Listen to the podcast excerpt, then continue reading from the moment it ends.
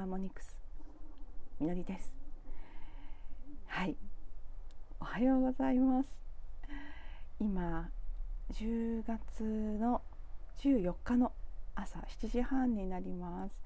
えーとなんでこんな朝撮ってるかというとお気づきの方もいらっしゃるかと思いますけど昨日音声をアップするのを忘れてしまったんです私。それで忘れたということにも気がついていなくて今朝あの木曜日はいつも早く起きる日なので朝起きてあの自宅のビルの管理の仕事というかね、まあ、ちょっとしたこと掃除とかをしていたんですけど目覚ましが鳴って朝起きてあ眠いなとか思いながら着替えていたその瞬間あれ？私昨日ポッドキャストアップしたっけ？って。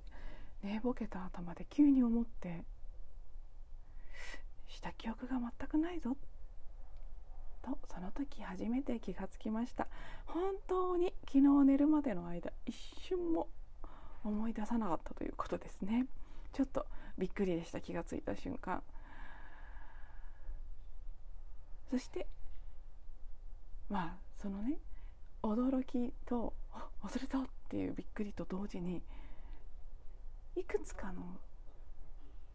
理由で意外と嬉しかったんです嬉しかったというかあこれはいい兆しだな祝福お祝いだなっていう気がしてなので、まあ、その気持ちが薄れないうちに 昨日の分を今朝のうちに撮って公開しようと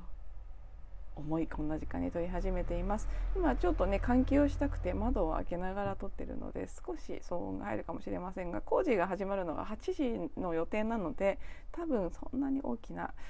ものは出てこないと願いたいところですけどもし大きな騒音が入ってしまったらごめんなさい。そしてもしねあの毎日聞いてくださっていて昨日の夜楽しみにしてやれないなと思われた方は本当にごめんなさい。全く思い出さなかったという不思議なことが起きました。これは今日なんだろう326日目ぐらいですかねの音声になると思うんですけど本当に忘れたっていうのは326回目にして初めてです。途中ね旅行とかで1日ぐらいですかね1日2日多分1日かな本当に完全にお休みしたのは抜けてる時があると思うので、まあ、約330日ほぼに近づいたところでの出来事ですけど本当に初めてでした。それで私的に何が嬉しかったかっていうのをさっき自分なりに自己分析してみたんですね。感じてみたんです。しばらく録音を始める前に。いくつか思いついたんですけどまず1つ目は今ここにいるっていうことが昨日の私はできてたんだなって思ったんです。これまでそう今言った通り330回近くやってきた中で予定があったりして前もって撮ったり時間が遅くなってしまって帰りがね遅くなってその後バタバタと撮って、まあ、ほぼ翌日になるギリギリぐらいにアップしたりで旅行で取りだめたものをアップしたりということはありましたけどそれを忘れたことはなかったんです。ねあのタイミングがずれたり事前に取っといたものをあげたりってことはあったにせよ全くその一日の中でポッドキャストのアップをするということを忘れたことなかったのに昨日の私は本当に思い出さなかったっていうこと？あの昨日は実はちょっと急な用事があったんですね。急なと言っても一昨日の時点で決まったんですけどいろいろ予定変更があって昨日は日中お友達が家に遊びに来て夜は特に予定がないっていうはずだったんですけど直前まで。一昨日の夜一件急なお誘いが来て夜夕方から夜にかけてのお誘いだったんです。どうしようかなと思って昼間友達が遊びに来る予定がある。友達が来るということはその前に朝起きて部屋の片付けとか家の掃除とか、ね、トイレとかなんかこう普段よりちょっと綺麗にしないといけないので早く起きてそれもしなきゃいけない。それでねお友達が来るのに何時に帰ってとか決めるのもなんか嫌だったしどうしようかなってすごく迷ったんですけど何か自分の中で明確にあこれ行かないと終わらないやつだって思ったんですね。あの理由は全然わからないんですけど漠然とした感覚が結構はっきりとその誘ってくれたお友達との夜の用事がこの子と会うっていうことを今日しなくてももちろん宇宙は寛容なので次のタイミングを用意してくれるんですけどでも今日やんなかったらいつかやるだけだって感じたんです。なんかその未消化で終われるものではないっていう感覚が結構はっきりきたんですねこういうこといつもあるわけじゃないので面白かったですけどそれもこれなんかそのなんだろうスタンプラリーでポンって押さなきゃ次に進めないなのか終わらなきゃなんか終了させてもらえない宿題なのか ちょっとよく分かりませんけどとにかくそのこと会って交流するということが何らかの意味においてなんとなく自分の課題っていうか課題っていうほど重いものでも難しいものでもないんですけど2人で一緒にしなければいけないことがあるっていう感じがあったので頭はあいつものことなんですけど私はねこの身体感覚意識人間側の意識の方が楽をしたい無理をしたくないのんびりしていたい休んでいたいっていうのがすごく強く体にあるので予定が立て込んできたりするととっても憂鬱になったり不安になっちゃうんですね。大丈夫かな？私こなせるかな？体持つかな？とか。実際頭が思ってるほど体弱くないんですけど頭がそう思い込んでいてすごい無理することを嫌う傾向にある、ね、自然なフローでこうリズムよく来るものを受け入れていくってことができないで流れをせき止めちゃうことが多いで昨日も1日2個用事があるとか夜お出かけの予定があるとかっていうのが結構久々だったのもあってしかもねお天気雨なのも知ってたのでうわどうしようかなって思ったんですけど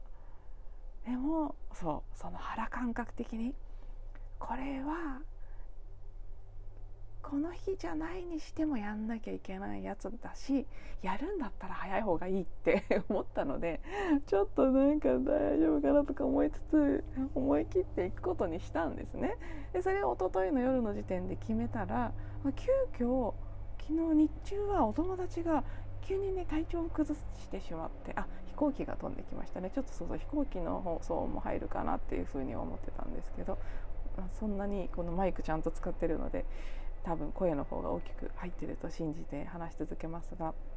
お友達は急遽来られなくなってしまって日中はスペースができたのでそれで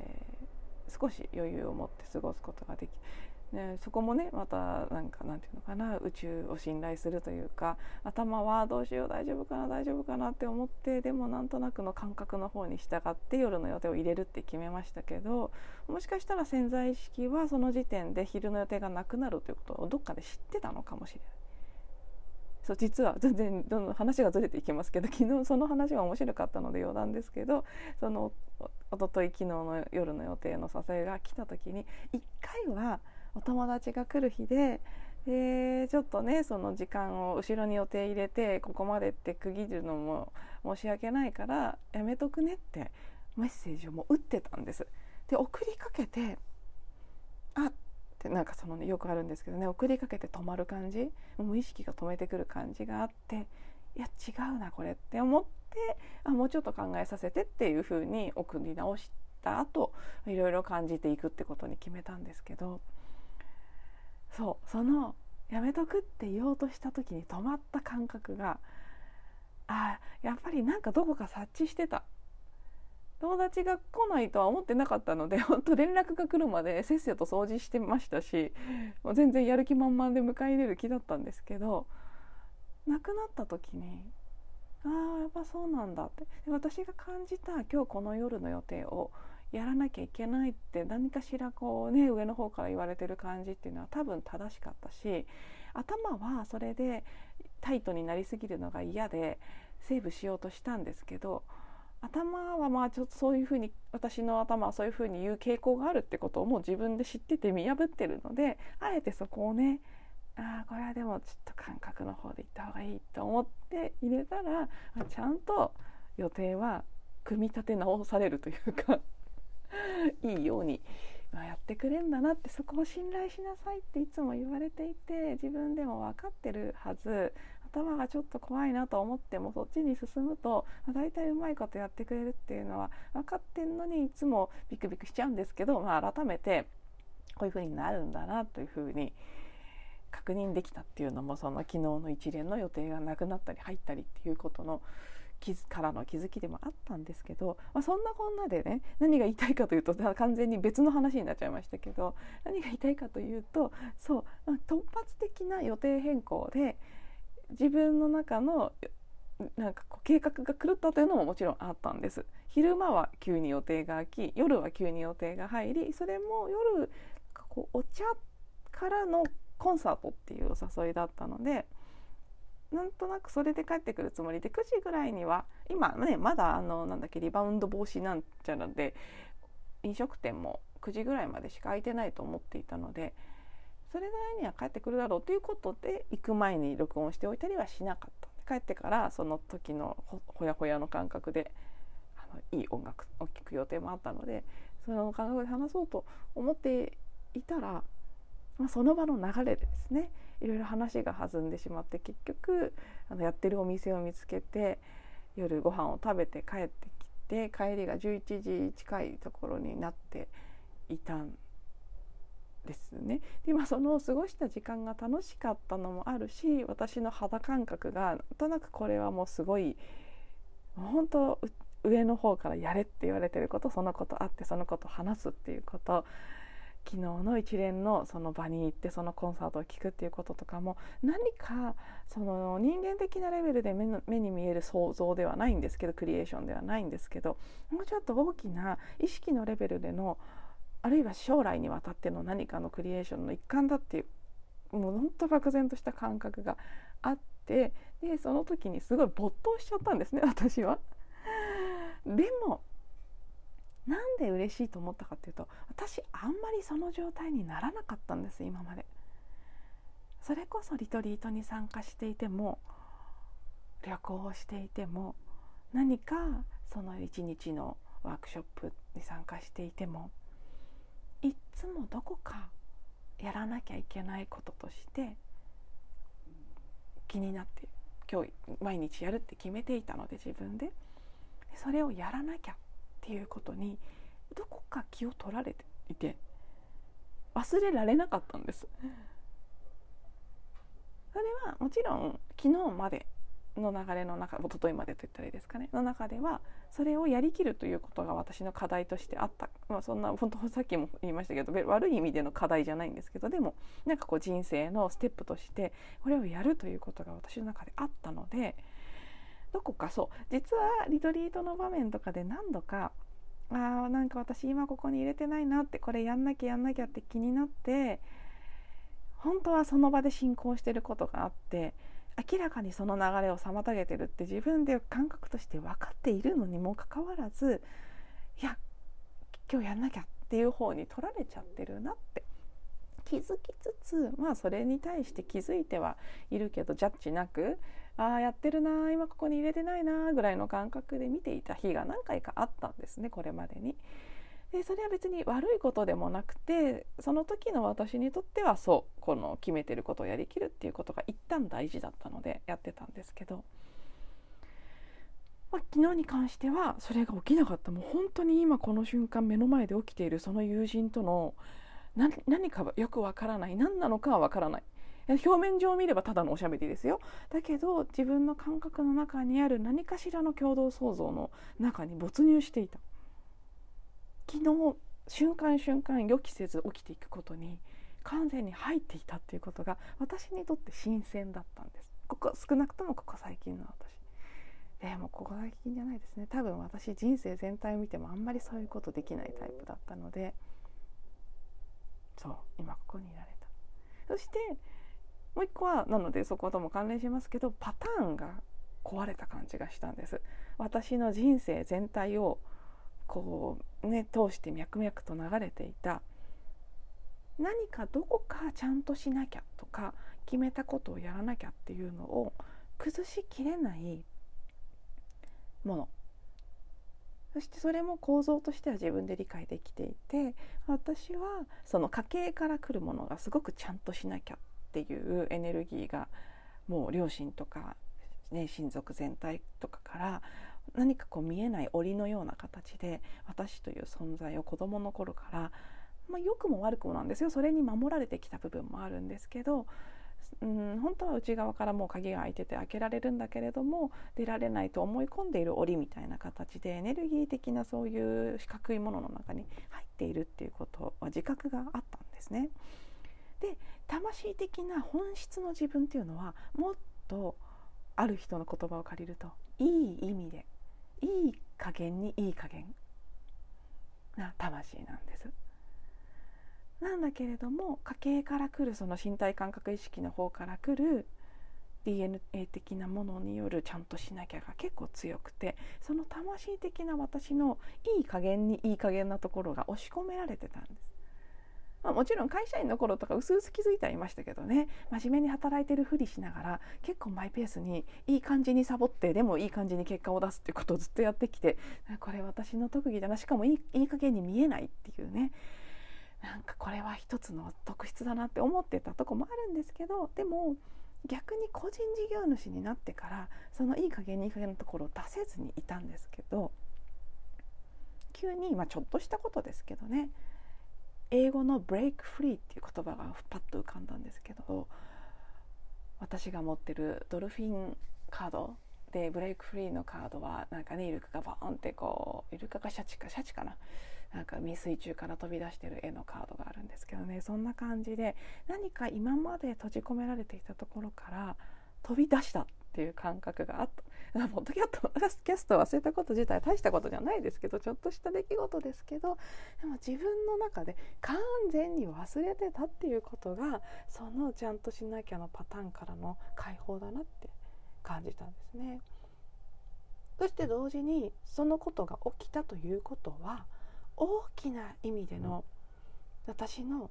中での流れの変化人生のバイオリズムというかサイクルそしてタイムラインがそのさっきも言った今まではそれをちゃんとやるっていうことをやってみるというサイクルにあった。325日間。それまで自分に何も貸さないということを自分のテーマとしてまあ、1年か2年かどれぐらいだったかはっきりは分かりませんけど何かしなきゃ何かしなきゃって思ってきていたところからの何もしなきゃいけないことなんてないっていうことを知るという学びの方にフォーカスしていた時期があってそこからの少し何かやってみたいっていう自然な感覚で決してポッドキャストに関しては無理してるというのは一度も出てきてないのであとにかくこれならできると思ってそれを毎日やってみる毎日やってみることによって何を感じるか何に気づくかっていうのをやってみたいっていう時期が来てそれを325プラスアルファぐらいやってみたところからの自然と忘れたんです。考えてお休みしようとか思うでもなく本当に完全に忘れた。あ潮目が変わったんだなって思ったそういう時が来たんだなって。あの以前の音声で10月の末から私はインド先生術で見た時の次の時期に入る、えっと、今までがね土星土星期サタンですね。土星が2つ。土星土星期という時期でそこから土星水星期というのに今月末から変わっていくんですけど結構ねやっぱり水星なので土星はやっぱ重く重いこう収縮する感じのエネルギーが2つだったところからの私にとって土星はラッキースターなのでいい時期なんですけどでも土星が2つでちょっとこうね地固めみたいなところだったからのところからの彗星で動きがね軽やかな一番早く動く星の時期に入ってきているその直前にあってもまあ多分大体新しいエネルギーが入ってきてると思うのであ本当に人生の潮目変わったなっていう感じ？なんかこんなに軽やかに忘れちゃったって言えるようになったんだ私っていうのがまあそのね見えない檻に入ってて鍵が開いている内側から開けられるっていうことはもう3年前ぐらいから言われて気づいてたんですね。でもなかなか出られなかった、まあ、ちょっとね昨日も何かをきっかけに漠然と感じてたんですけど何かから解放された感じがする。何か大きな意味で自分に許しが起きた。そしてなんかそうそのちょっといい加減な感じが出てきた。遊び心。あもうなんか人生楽しんじゃえっていろいろ起きてることとかがあったとしてもあんま起きないんですけど私の人生は激しいことは。でもあったとしてもですよ。この先何かにチャレンジして失敗したりしても。それを笑い飛ばせる強さが自分の中に出てきた気がするっていうことも昨日なんとなく感じてたんです。あれなんでだろう？急にそういうゆるさみたいなのが出てきたないい意味での。そしてこのポッドキャストを続けてきたことでそんなに強くではないですけどどこかにそれをやってることでやってる感というかね自己正当化これだけはやってきてるっていう自己価値の正当化みたいなものをしてる部分もほんの少しですけどなくはなかった。それもなんか終わったなっていう気がして本当に深いところからやってもいいしやんなくてもいいっていう感覚になっているな私今っていうのも感じていて。本当は1年経ったらそうもうすぐ365にもうね見えてきてますからそこで考えようと思っていたんです。毎日っていう形でこれまで通り続けていくのかもう少しこう不定期にしていくのか。私は何曜日とか決めるのはあんまり合わないタイプなのでやるとしたら不定期になってしまうんですけどどうしようかなって。僕ちょっとこうなんとなくね頭の片隅に当て始めていたんですね。毎日っていうのをこれ以上続ける必要があるかそこにエネルギーがあるかあのそういうふうになってるっていう意味でのですね。そこに本当に意味があるか頭が思う続けた方がいいとかっていうことではなく